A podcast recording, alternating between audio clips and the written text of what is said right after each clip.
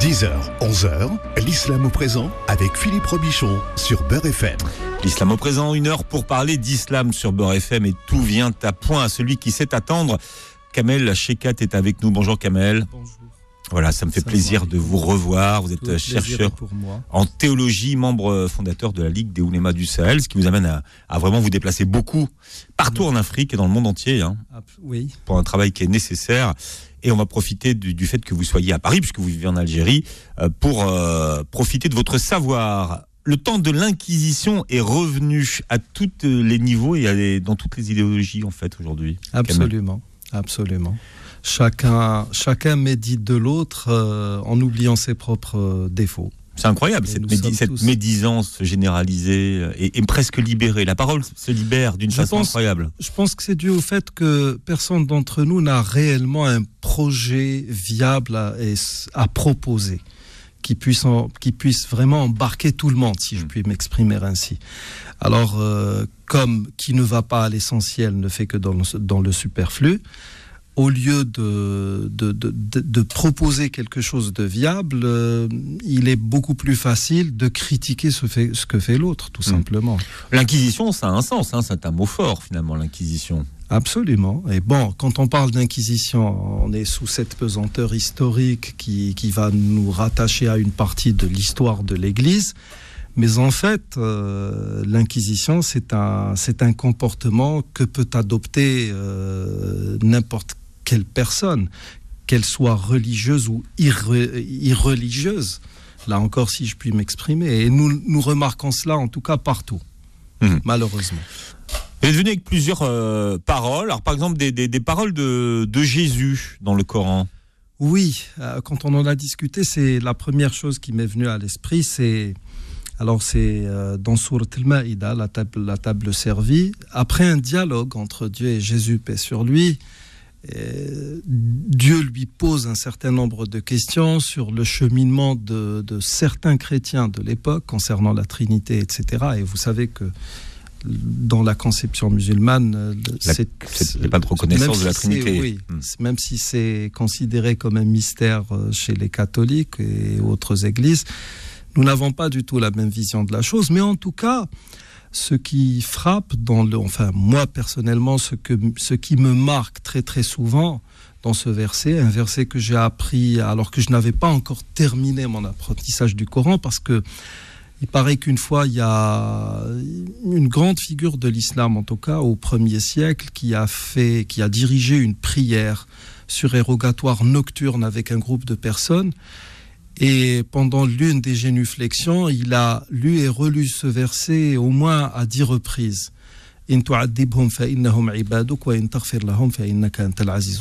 Alors si tu les châties, ce sont tes serviteurs. Et si tu les, tu, les absous, en quelque sorte, c'est toi l'omniscient, le, le sage, etc. Donc, euh, c'est. Et, et ce- ce- ces, propos de Jésus salam nous renvoient à tout ce qui a été dit euh, par les prophètes même qui l'ont précédé. Noé a été envoyé à son peuple.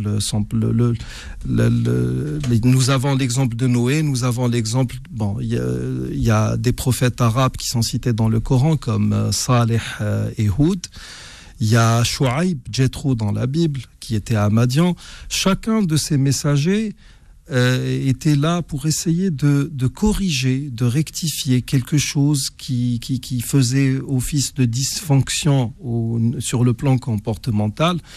Ces, différents peuples, l'un avait cette manie que de tricher dans les poids et mesures, certains peuples se livraient à la luxure, d'autres étaient euh, dans la mécréance la plus totale.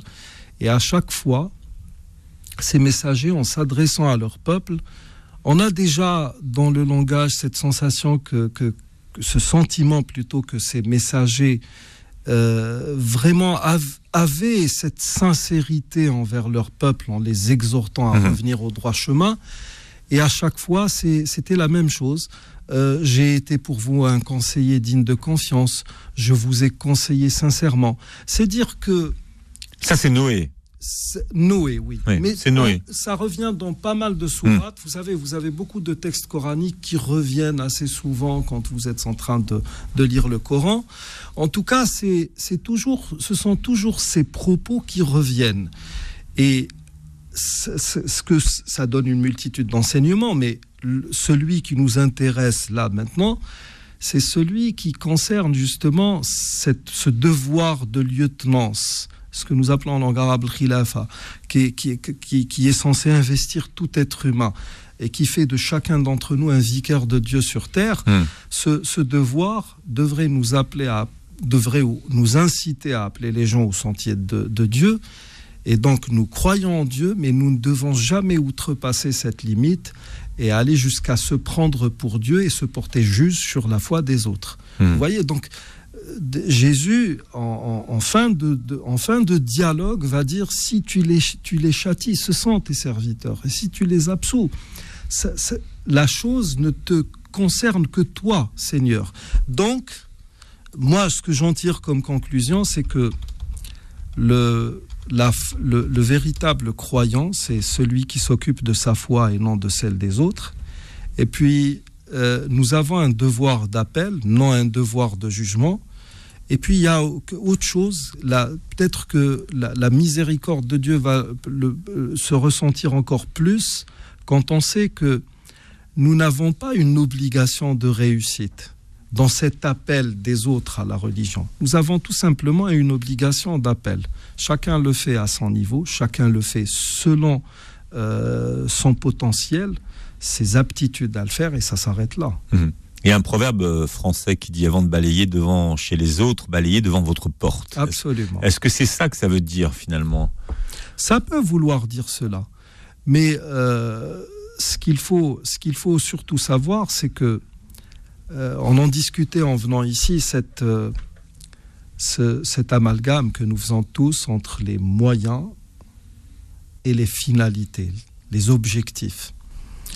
Euh, c'est, nous sommes au, à, à, à, quelques temps. Le, le, ramadan est très proche. On va parler du ramadan on puisque va... c'est la deuxième thématique de la, oui, de la, matinée. Donc là, on va justement revenir sur ça et on va revenir justement sur le sens que pourrait avoir l'acte cultuel ou le sens que pourrait avoir notre vie à chacun dans notre religion, dans notre idéologie. Hmm. Mm. Est-ce que l'important, c'est de, de rallier tout le monde à sa propre cause ou est-ce que le plus important, c'est vivre sa cause autant qu'il est possible de, de, la vivre tout en étant en, au moins tout en vivant euh, au minimum dans une certaine correction avec tout le monde? D'accord, mais là vous le laissez au stade de question, Kamal Shekat. Oui, bah, vous savez, euh, moi-même... Là, là, là, il, faut, il, faut, que vous nous apportiez des éléments de, de, de réponse, si vous en avez. Et je, vais, je vais vous donner un exemple. Les, comme vous le savez, j'anime des émissions religieuses. Et en, Algérie, en, Algérie, en Algérie ouais. oui. À la, à la, radio et à la télévision. Un peu partout aussi, ouais. un peu en Afrique, euh, enfin un peu partout. En tout cas, les, et de, moi, dans, dans, mon cursus, j'ai été euh, initié à un certain nombre de religions. Je suis remonté jusqu'au à l'hindouisme, le védisme, etc., sans parler du christianisme et du judaïsme. Et donc, cette idée de, de ce que nous appelons dans notre jargon les religions comparées, euh, enfin, ce, cette, ce cursus fait qu'à chaque fois que je parle de ma propre religion, je ne peux m'empêcher d'aller vers les autres religions. Et d'ailleurs, c'est un peu une dérive qu'on constate chez tout le monde, ça. Oui, malheureusement, mmh. mais écoutez, c'est, je ne sais pas si c'est une sorte de déformation professionnelle, mais nous, en Algérie, en tout cas, nous avons un certain nombre d'églises New Age qui viennent essentiellement, qui sont, qui viennent des États-Unis. Il y a des évangélistes qui sont très oui. prospères et qui euh, ne se gêne jamais de, devant tout le monde de traiter notre prophète de, de pédophile, d'amateurs de, de, chair fraîche, etc. Et on, on, on, en voit de tout quoi en Algérie. Et dans certaines de mes émissions, bon, il m'arrive de quand, quand je fais comme ça ces, ces comparaisons. Tout récemment, je me souviens, j'ai parlé de Saint Augustin. Bon, c'est un père de l'Église, c'est un théologien, il a marqué la théologie chrétienne, mais bon, à un moment donné, j'ai dit, bon, son histoire telle qu'on la connaît ici, dans ce pays qui est actuellement l'Algérie, elle n'est pas aussi, belle que celle qu'on voudrait nous servir à tout bout de champ. Et bon, j'ai parlé de Saint-Augustin, ça a gêné des, protestants qui, enfin, qui, ont, enfin, ils ont protesté en tout cas au, au niveau de la radio. Alors, en un premier temps, bon, quand j'ai lu la lettre, j'ai dit voilà, donc je vais sortir, je vais pendre un livre sur la vie de saint Augustin et je vais vous montrer vraiment une face que beaucoup d'entre vous ne connaissent pas, me basant même sur ses aveux, ses propres confessions sur la vie de saint Augustin. Alors les confessions, il en a fait, il en a fait des tas. Oui, euh, donc c'est épais. Il y a de quoi faire. gros volumes. Et donc, et il dit tout. Hein. Il a eu le courage de dire pas mal de choses. Et donc, c'est ce que je, me disais, bon, mais ça va, ça va heurter certaines personnes parce que dans mon travail aussi, je suis en rapport, nous sommes en rapport avec un certain nombre d'églises euh, protestantes avec lesquelles nous faisons du travail dans le hmm. Sud. Mais c'est une analyse euh, critique à laquelle vous allez vous livrer? Non, oh, finalement, je ne vais pas le faire. D'accord. Ah, alors, euh, au lieu de faire ça, j'ai dit, je vais faire une allusion, mais je vais plutôt en tout cas, ma manière à moi de rester dans cette correction qui m'anime et que j'aime tant, c'est d'écrire un livre sur Jésus, de, de, de, faire le récit de Jésus tel qu'il m'a été transmis par les textes fondateurs du Coran. C'est voilà ce que m'a appris Mohammed sur Jésus. Et finalement, le résultat, je l'espère, il sera aussi beau et aussi bon que je le ressens actuellement, tout en écrivant le livre, parce que c'est Jésus est un personnage euh, fascinant d'entre les prophètes, sa naissance, euh, le fait que dans l'esprit musulman, il soit toujours vivant dans une autre dimension, cette attente de Jésus que nous avons, nous musulmans. Donc, je me suis dit, plutôt que de passer à une contre-attaque assez, assez violente, pourquoi ne pas inciter l'autre à réfléchir un peu sur lui-même? Par, parce que moi, je vais lui donner, je vais lui offrir. Donc, je ne sais pas, je, je ne suis pas là en donneur de leçons, mais je pense que si chacun de nous pouvait justement faire ce petit travail sur soi, les choses iraient beaucoup mieux. Bon, alors, on a deux sujets et, et, deux sujets qui sont lourds ce matin. On a le ramadan et puis le séparatisme religieux à traiter jusqu'à 11 heures. Profitons de la venue ici euh, en France de Kamel Shekat pour écouter ce qu'il a à nous dire. C'est l'islam au présent jusqu'à 11h sur Beurre FM. L'islam au présent revient dans un instant. Beurre FM, 10h, 11h, l'islam au présent avec Philippe Robichon. Avec, avec nous aujourd'hui euh, Kamel Shekat, chercheur en théologie, euh, membre fondateur de la Ligue des Ounémas du, du Sahel, animateur de l'émission religieuse en Algérie. Euh, Kamel Shekat, nous allons parler du ramadan. Pourquoi est-ce qu'on est tellement focalisé sur le début et la fin de ce mois de ramadan Finalement, tout le monde est très très concentré et un peu moins sur ce qui se passe au milieu? Oui, peut-être pour un souci d'union dont rêvent tous les musulmans de, peut-être de Dakar à Jakarta. Et c'est un réel problème. Et puis chaque année, nous sommes dans la même polémique. Euh, vision à l'œil nu euh, ou euh, le calcul astronomique. Les deux sont valables en fait, hein, parce que vous savez, vous allez dans n'importe quelle mosquée demander aux gens qui n'a pas un calendrier avec les horaires de prière de tous les jours, et ces horaires sont basés sur un calcul astronomique qu'on le veuille ou non. Et puis, autre point qui, sur lequel beaucoup ne semblent pas avoir médité, nous, vous savez, dans ce fameux hadith où notre messager, paix et bénédiction sur lui, nous parle de, de l'antéchrist, il a dit à, ses compagnons... Alors l'antéchrist pour tout le monde C'est le Masih Dajjal. Oui. Parce qu'il y a une série hein, sur Netflix en ce moment qui fait beaucoup ah parler. je ne sais pas, je ne le savais pas. Alors il, a dit, quand il viendra, il demeurera parmi vous 40 jours. Un jour fera l'équivalent d'une année, un autre jour celui d'un mois, un autre jour celui d'une semaine. Donc nous avons déjà un an, un mois et une semaine.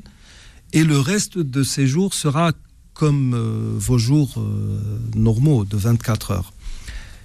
Alors, ce qui est bien, c'est que les, premiers étaient assez intelligents. Ils n'ont pas euh, posé de questions sur cette personnalité, cette, cette entité qu'est l'antéchrist. Ils ont tout simplement dit, et, ce jour qui durera un an, messager de Dieu, comment devrions-nous prier? Puisque, puisque nous allons, le, la, la, on va dire que l'évolution des, astres ou bien la course du Soleil qui se fait généralement en 24 heures va se faire en, en, normalement en 354 jours puisque nous réfléchissons en année lunaire. Et donc, est-ce que nous allons faire tout simplement quatre cinq prières ou il a dit non, non, faites un calcul et vous allez faire vos prières selon. Donc cette, idée déjà euh, de, de, calculer l'arrivée et la fin de Ramadan, elle était connue chez les premiers, hein, les Moutarif ibn Abdillah ibn qui était l'un des grands, des grands savants de la génération des tabi'in, des suivants, donc la deuxième génération, était pour, Soubki était pour. Beaucoup de savants euh, disaient que c'était beaucoup plus souhaité dans la mesure où l'on on, avait la compétence nécessaire, c'est-à-dire pour faire ce type de calcul, et ça existait à l'époque, parce que d'ailleurs les, les premiers zij, les premières cartes du ciel, c'est carte Zij, Le mot Zij, c'est une carte du ciel. D'accord. Les premiers, enfin, même, même à l'époque, même certains remontent, remonteraient déjà à l'époque des Grecs, hein, chez, dans, dans, la dans cette région d'Arabie, étaient connus. Et beaucoup avaient, il y, avait beaucoup de savants qui maîtrisaient ce calcul. Donc le problème, c'est que les gens vont euh, insister sur euh, justement ce début et cette fin. Hein, oui, euh, comment va-t-on faire? Et le, problème, c'est que l'essentiel, je, vais me, me, permettre de comparer le début et la fin de Ramadan à, à l'écorce d'un fruit ou à la, la, à la, la pellicule d'un fruit et, et le reste des jours à l'intérieur, c'est de la pulpe. Personne n'en profite. Et là, on a aussi l'impression que les gens n'ont pas encore, euh, pour revenir à cette idée de moyens et d'objectifs, n'ont pas encore compris qu'il est, que le jeûne est un moyen et que l'objectif souhaité euh, par le biais de ce culte est d'atteindre cet état de piété tant souhaité par Dieu. Comme le dit le verset, euh, le jour de le Ramadan vous a été prescrit comme il a été prescrit à vos prédécesseurs, peut-être seriez-vous pieux.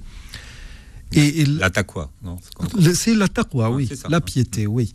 Et donc, le, nous avons un réel problème parce que, vous savez, tout le monde jeûne, même les voyous jeûnent.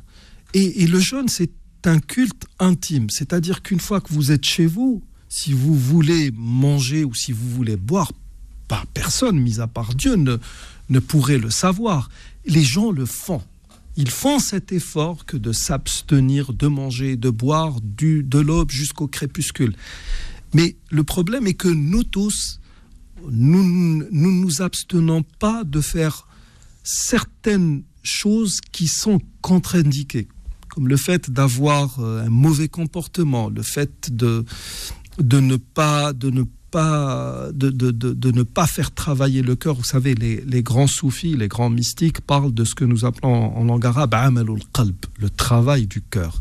C'est-à-dire que nous sommes dans un jeûne purement physique où il n'y a, pas de, a pas cette fusion extatique, il n'y a pas ce jeu. Déconnecté de la spiritualité. Absolument, absolument. Nous sommes vraiment, nous sommes, euh, nous, nous sommes dans l'acte, mais mais pas dans le culte, hmm. pas dans le. Dans peut-être parce que finalement le fait simplement de jeûner, ça valide le jeûne, quoi. Enfin, ça valide le jeûne. Ça valide le pilier. Ah oui, là, aussi. Donc, voyez, voyez. D'où la nécessité de faire la part des choses entre ce qui est licite et ce qui est agréé.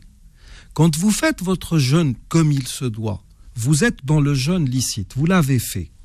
Nul ne peut hmm. juger votre jeûne. En plus derrière, vous payez la zaquette, le filtre, oui. ça purifie votre jeûne, non? Oui, mais bon, on va dire, euh, je vais répondre en juriste. Techniquement parlant, oui, c'est ce qui est censé.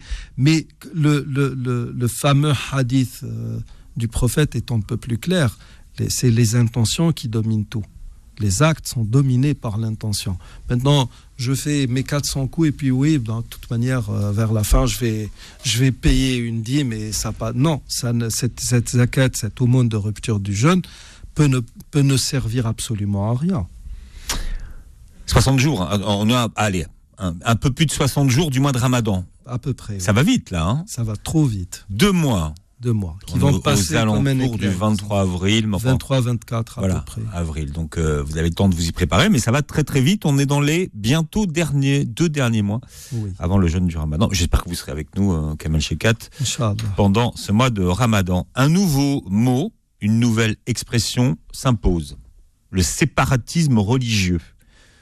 Vous aviez déjà entendu parler, vous, du séparatisme religieux, euh, Kamal Shekat Non, jamais. Quand on, quand, on, quand on parle de séparatisme, ça vous renvoie directement à des ethnies ou à des groupes qui veulent se, se détacher géographiquement et administrativement de leur pays.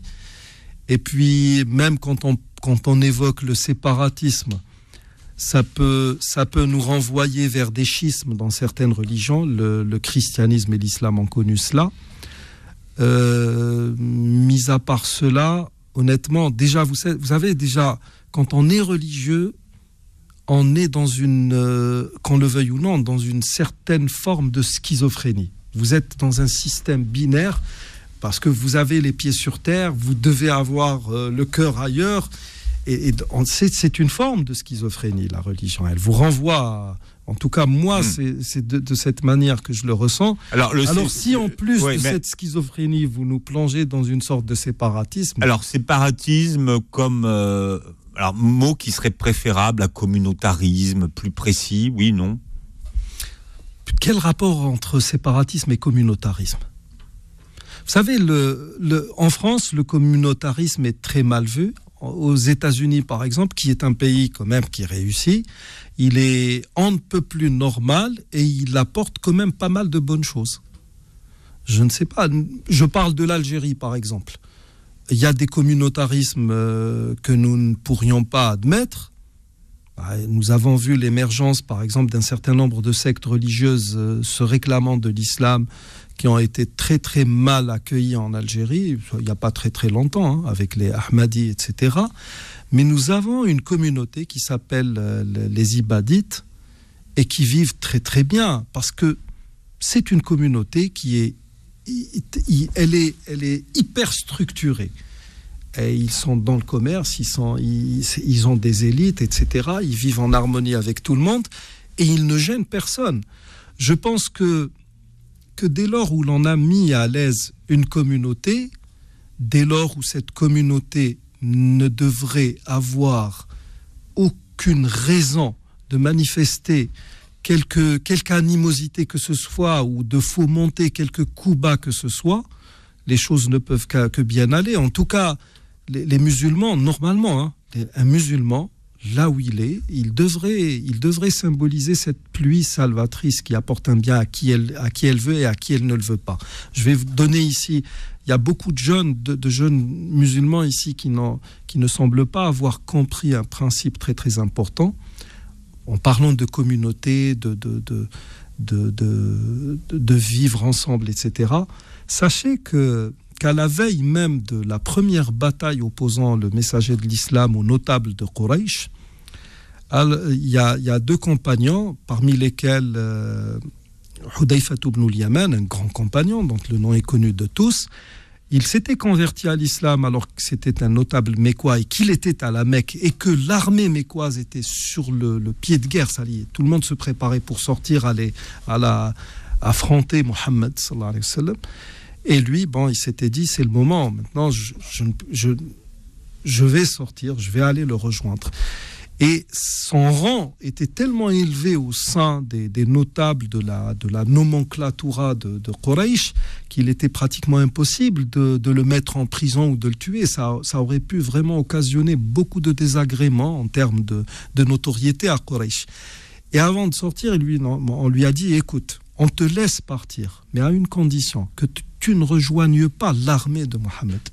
Il a donné, il a, il a donné, enfin, son, il a sa parole, et arrivé euh, à, quelques encablures de, des, des, puits de Badr, là où a eu lieu la bataille, il, a, il est allé à la rencontre du messager de Dieu, il lui a fait part de sa, de, de, sa profession de foi, enfin de sa conversion à l'islam, j'aime pas trop ce terme, et euh, il lui a raconté ce qui s'était passé. Et là, le messager de Dieu lui dit, Le croyant ne trahit point. Puisque tu leur as donné ta parole, rentre à Médine et nous, c'est Dieu qui va nous aider contre eux. Donc il y a je, vais vivre quelque part. D'entrée de jeu, je suis un pacifiste. Et même si je me défends, je dois trouver des moyens de défense qui soient adéquats. Euh, vous, vivez au sein d'une communauté, vous devez les assurer de ne point leur faire de problèmes, fomenter, enfin semer un trouble ou quoi que ce soit de ce genre. Et puis, sachez une chose, nous, moi, moi le petit musulman, quand je lis le Coran, je suis dans une logique cosmopolite. Premièrement, nous, notre idée même du judaïsme et du, et du christianisme, cette, cette appellation, pour nous, c'est un islam originellement parlant. C'est-à-dire, même l'appellation du judaïsme, maintenant, tout le monde est bien au courant que, que ce n'est qu'à partir du, du, de 7 siècles avant Jésus, à l'époque du roi Josias, qu'on a commencé à parler de judaïsme. Euh, moi, je retrouve en tout cas dans l'encyclopédie Migne des, des, des, des, passages où l'on parle des, des, adeptes de Jésus en tant que moshlem. Vous comprenez? L'encyclopédie quoi? L'encyclopédie Migne. C'est l'une des. C'est un trésor en tout cas. C'est une. Euh, y a, vous avez trois, trois séries allant de 61 à 63 volumes.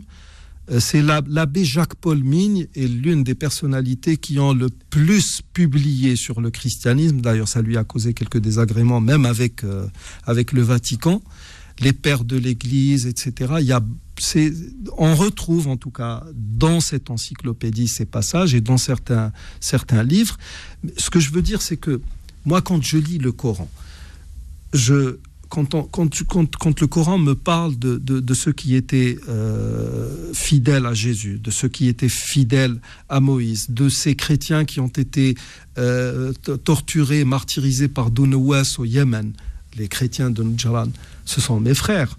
Donc je suis dans une logique d'ouverture.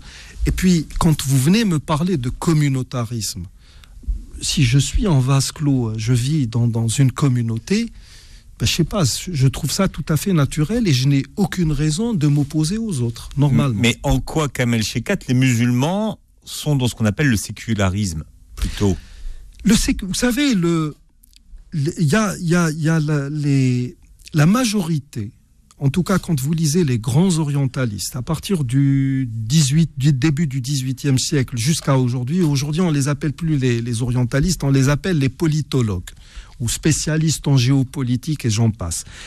La, la majorité. Ex, experts qui, qui, fleurissent sur les plateaux d'ailleurs. Oui, bah, j'en connais beaucoup en tout cas, surtout dans, dans notre domaine à nous. Et donc, le, la majorité, quand on discute avec eux, ils n'analysent les choses qu'à travers leur propre pesanteur historique. Et quand on parle d'islam, beaucoup n'arrivent pas à le faire sans passer par ce prisme religieux qui, est, le, le, le 2000 ans de christianisme, je ne sais combien de milliers d'années de judaïsme, c'est à la limite c'est ubuesque, pour ne pas dire bête, parce que là vous voulez analyser quelque chose, analysez-la autrement. Et donc quand on parle par exemple de l'islam, beaucoup vous parlent de théocratie. Moi, quand je vois ces journalistes parler de théocratie, ça veut dire qu'ils n'ont absolument rien compris. Théocratie, ça veut dire Théos et Kratos, ça veut dire pouvoir de Dieu. Dans le, dans le catholicisme tel qu'on le connaît actuellement, le pape est frappé d'impeccabilité, ce que nous appelons en langue arabe l'infaillibilité. Donc, il, il incarne en sa personne le pouvoir de Dieu. L'Église a eu effectivement le pouvoir pendant un certain nombre de siècles, dans la, dans la, conception musulmane, que vous soyez grand, super grand savant, moufti, juge ou je ne sais quoi, vous n'êtes pas ministre de Dieu. Vous êtes un musulman qui est doué d'une science que vous êtes censé diffuser aux gens sans passer. Vous, vous n'êtes pas un canal qui, qui, qui, qui, qui fasse de vous un ministre de Dieu. Donc vous êtes dans le théocentrisme. Bien. C'est un vrai sujet. C'est un vrai sujet. On n'a pas assez de temps pour le développer, mais on aura le temps du mois de Ramadan pour en reparler. Kamel Shekat, merci de vous être arrêté un instant sur Beurre FM. Dans l'islam au présent, vous revoyez l'émission sur la chaîne YouTube de Beurre FM. Les podcasts sont sur beurrefm.net. Merci Et dans un instant, ce sont vos petites annonces. Merci à Nicolas, sans qui ces émissions ne se seraient pas faites ce matin. À tout de suite. Retrouvez l'islam au présent tous les vendredis de 10h à 11h et en podcast sur beurrefm.net et l'appli Beurrefm.